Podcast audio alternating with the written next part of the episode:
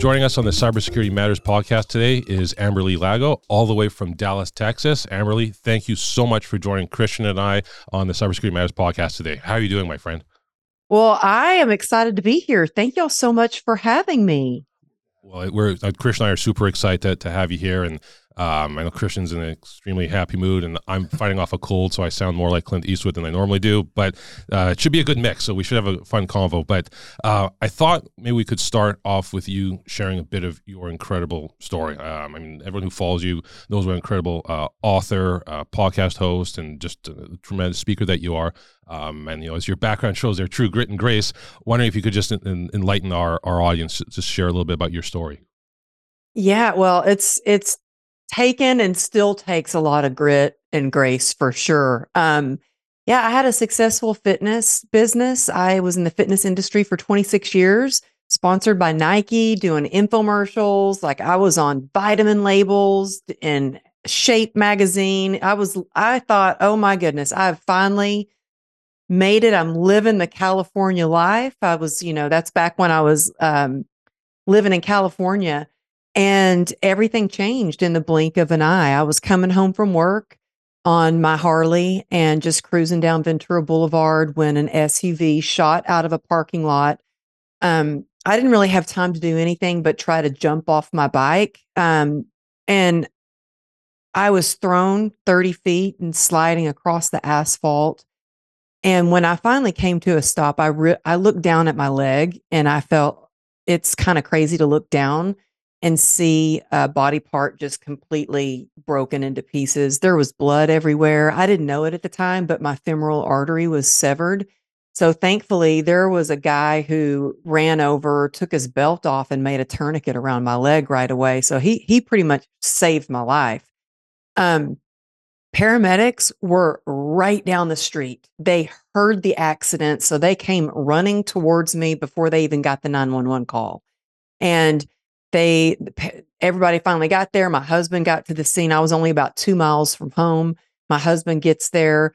He's a re- first responder. He's a lieutenant commander with a highway patrol.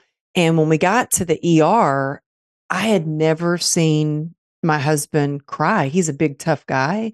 And he was hysterical and i could just hear him because i'm taped to the gurney. And at that moment i thought oh my goodness i may not live through this. And I need to know my husband's going to be able to pull it together for our two kids. And so I screamed across the emergency room. I was like, honey, I need you to get over here and be strong for me. And the whole ER went like dead silent. And he came over and he held my hand. And that's the last thing I remember before I had um, this nurse that I'm still friends with to this day. Her name's Shaniqua. And she leaned over and she said, You know, Amber, we're going to give you something to make you feel all better now. And that's the last thing I remember before waking up from a coma. And um, the first thing I learned was they said, I'm sorry, your leg is like a war wound and there's nothing we can do for you. We're going to have to amputate. You only have a 1% chance of saving it. And it would be just, you'd be better off to amputate. And in that moment, all I could think about was, well, you said there's a 1% chance. So then you're saying there's a chance. And we need to find a doctor who's willing to take that chance with me. And let me tell you, that took an act of God to get me transferred to another hospital. A lot of pulling, you know, strings and favors and praying. And when I say grit, a lot of grit. And it took 34 surgeries, months in the hospital. And um, thousands of hours of excruciating physical therapy, but they saved my leg. And then the real journey began because I was then diagnosed with a nerve disease called complex regional pain syndrome as a result of the accident. It's caused by trauma, and it's when your sympathetic nervous system is all out of whack. So it causes a constant loop of of nerve pain. And you know, I've had every kind of treatment and they say that it's incurable. I think that, you know, I say it, maybe it's not incurable yet. Um, but pain has been my biggest teacher. And I just, you know, want to share that, you know, some people might be going, oh, I can't relate. I've never been hit by a car. And I pray no one ever has to experience that or being in a coma or any of that. But I think that we have all been hit by something in the last couple of years, whether it's our health, our finances, our relationships, our jobs, whatever it may be. And what I have learned in the past, you know, since eh, 12 years is that there are absolutely ways to get through adversity. There are ways to thrive through challenges and make it through change and have the life you've always imagined, even when things don't go as planned. That's one of the most uh, impactful opening statements we've had by a guest ever, Amberly. And here I was thinking I had a bad morning because my panini press didn't work, but uh, that was that's just incredible. Wow, wow. Now I can imagine that you racked up some uh, medical costs in this. Uh, Amberly, how did you overcome these things and re- reclaim your life and, and get your career to where it is today? Yeah, thank you for asking that because you know uh, I learned so much from being in the hospital. First of all, my husband and I had separate bank accounts, and I was the main breadwinner, and now I'm out of work. He could not access the money to pay the bills when I was in a coma. So that's the first thing we learned is hey, we need to get, you know, our finances together. We need to so that was a lot that we learned.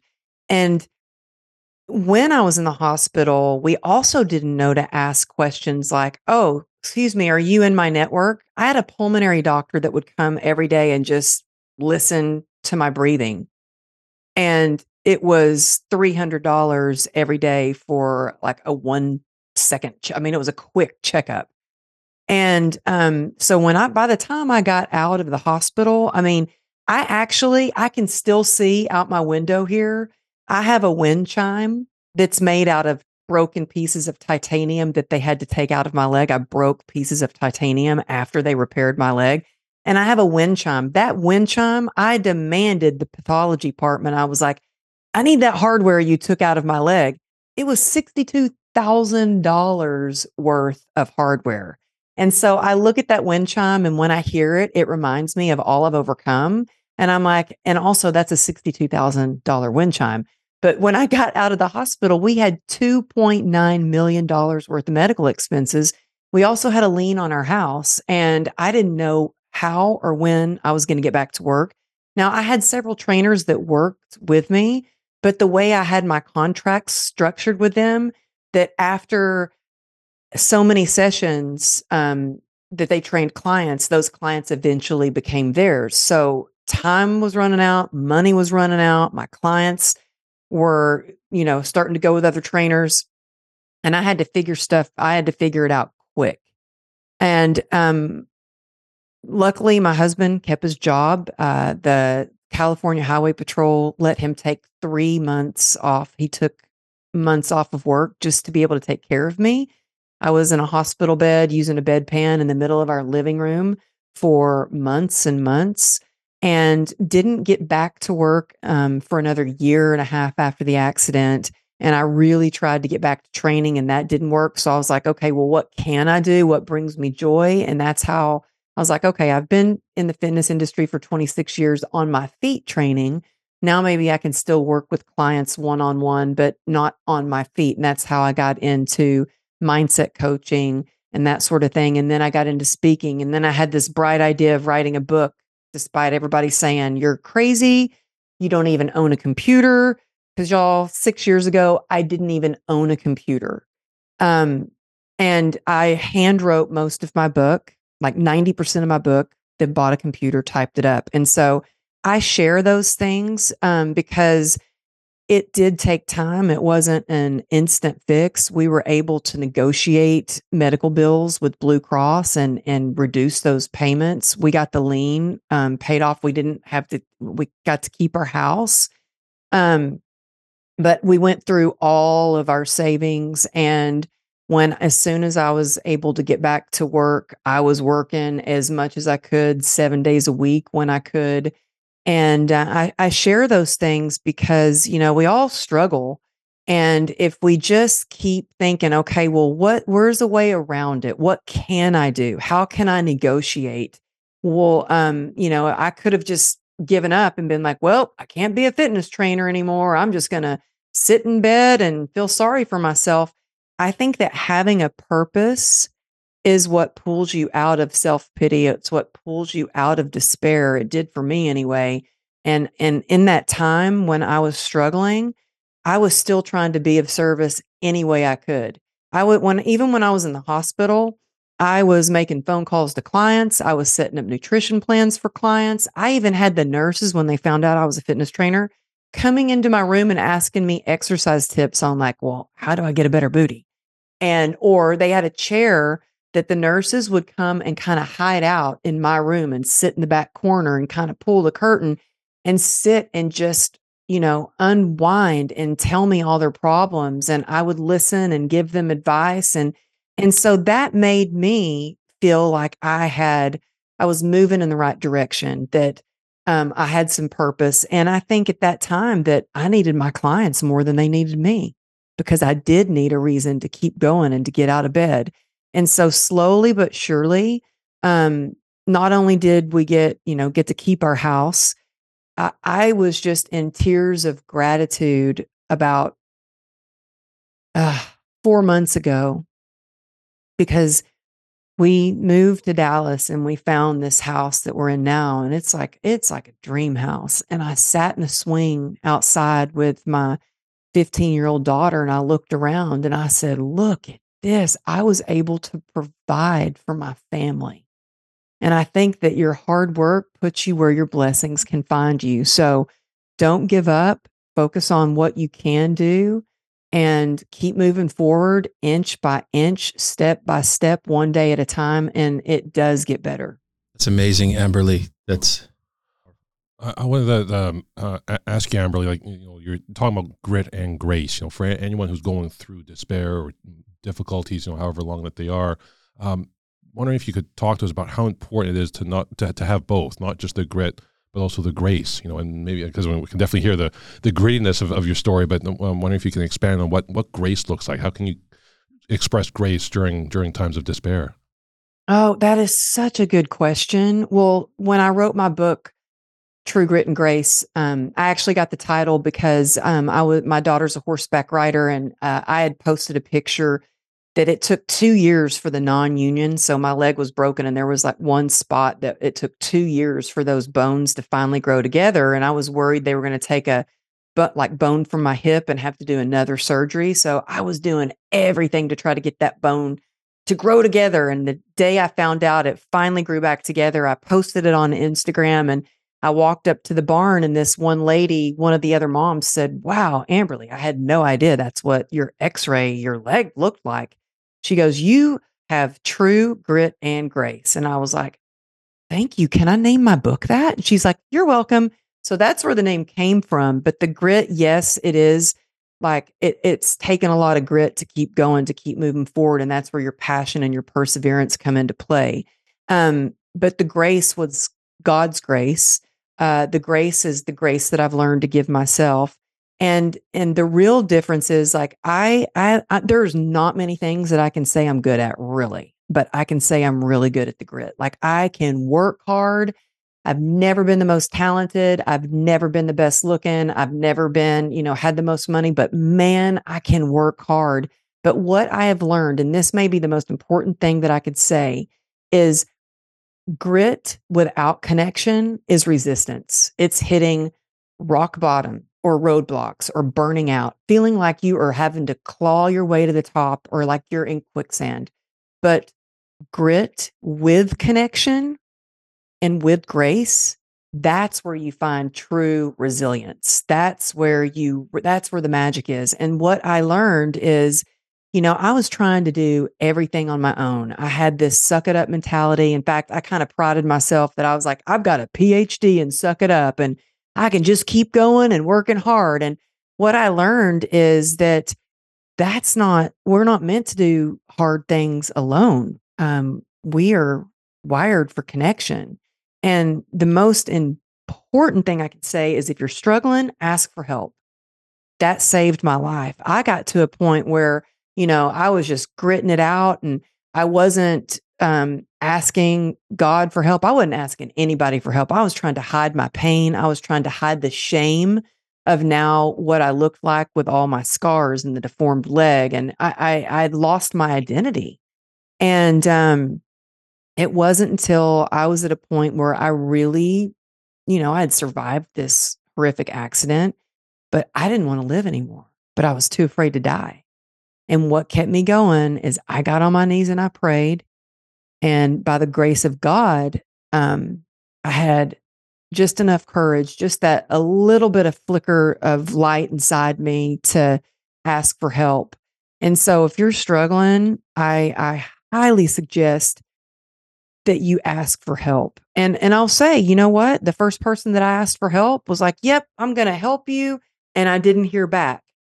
And I had started drinking every day. So I went from being this fit person, was never a drinker. I was solely focused on my career and my family to drinking every day to try to numb out the pain. And I had become like a full blown alcoholic, which admitting that to yourself is hard. Admitting that to your husband, who's a lieutenant commander and who arrests people that he, in his eyes that look like me. And by the way, it took skill to try to hide the fact that I was drinking when you live with a cop. But, you know, by the grace of God, I got sober in 2016 and it changed my life. But when I had reached out and didn't get help from the first person, I Googled recovery programs. And I found a, um, a meeting that I could go to when my husband was at work and my daughter was in school. And it was the scariest thing I have, Eh, scarier than any surgery, was admitting that I needed help having the willingness to go out and find it, and then walking into a room of recovery. And I walked and I sat in the back of the room in between a nun and a cowgirl. And I thought, well, my gosh, if a nun can be an alcoholic, then maybe so can I. This, the Catholics can be heavy drinkers at times. That, that they can. Uh, yes. Uh, Amberly, um, we're gonna uh, we're gonna have you on the show to, uh, at some other point in the future too, just because there's just so much to talk about with you, and we're just so so grateful for you sharing such an and just an incredibly inspiring story. And uh, I know you and I have been connected on LinkedIn for a long time, and I've always found your energy just, just tremendously um, empowering. And we're gonna be sure that we include all the all the your social links and links to your podcast when when when we post this great episode. It just thank you so much for sharing this wisdom and for sharing that story. And I know just hearing this is going to, you know, for people listening and watching this show, um, I know this is going to be uh, positively impacting people's lives and leaving a positive uh, energy impression on people's souls. So thank you so much for for sharing this. And when I am in Dallas, if it's okay, I'm going to take a selfie with that sixty-two thousand dollar wind chime. Um, yes, yeah, yeah. I hope to see you. Y'all come see me and in Dallas, make sure you wear your cowboy hat, though. Oh, I, that I lucky will. hat. I'll, I'll, apologize for the smell in advance, but uh, uh, thank you so much, uh, Amberly, for joining us on the podcast today. This was just wonderful. Thank you so much. Thank you. Thank y'all so much. And I'll see you soon. Christian and I will be right back to wrap up today's episode. Why managed service providers love the system hardening platform Senteon. It saves time and resources by automating critical functions for system hardening. It provides an efficient and effective way to reduce vulnerabilities in your organization. It mitigates attacker movement and privilege escalation techniques and further prevents cyber attacks from happening in your organization. Now, here's an exclusive for Cybersecurity Matters listeners. Senteon has a free offering of their cross compliance database to get started today. A link will be provided in the podcast description. Senteon will simplify your security management journey.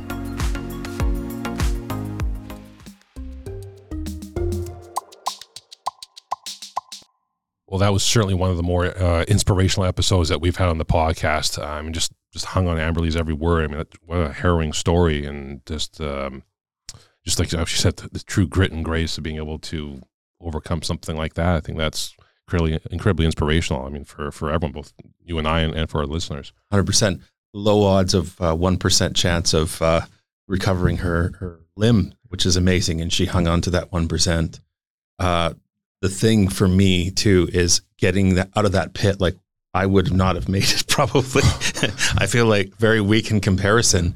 But uh, what did she say? Um, having a purpose pulls you out of self pity and uh, and despair. She was giving to the people around her, and that I have no excuse anymore. No, I- it was extremely powerful. Probably one of the more powerful episodes we, we've had. And it's funny when she mentioned that one percent. I was the only thing I could think of was uh, Lloyd from Dumb and Dumber when he said, "So you're, So you're saying telling me there's a chance. Yeah, there's always a chance." And we we want to thank Amberly uh, uh, for taking time out of her busy schedule to join us on the podcast today. And as always, want to s- extend a special thank you to our loyal listeners and viewers who join us each and every week. If you did happen to miss a previous episode, do check out the Cybersecurity Matters YouTube page or listen to old episodes on your preferred podcasting platform. Until next time, be well, be safe, and we'll see you again next time on the Cybersecurity Matters podcast.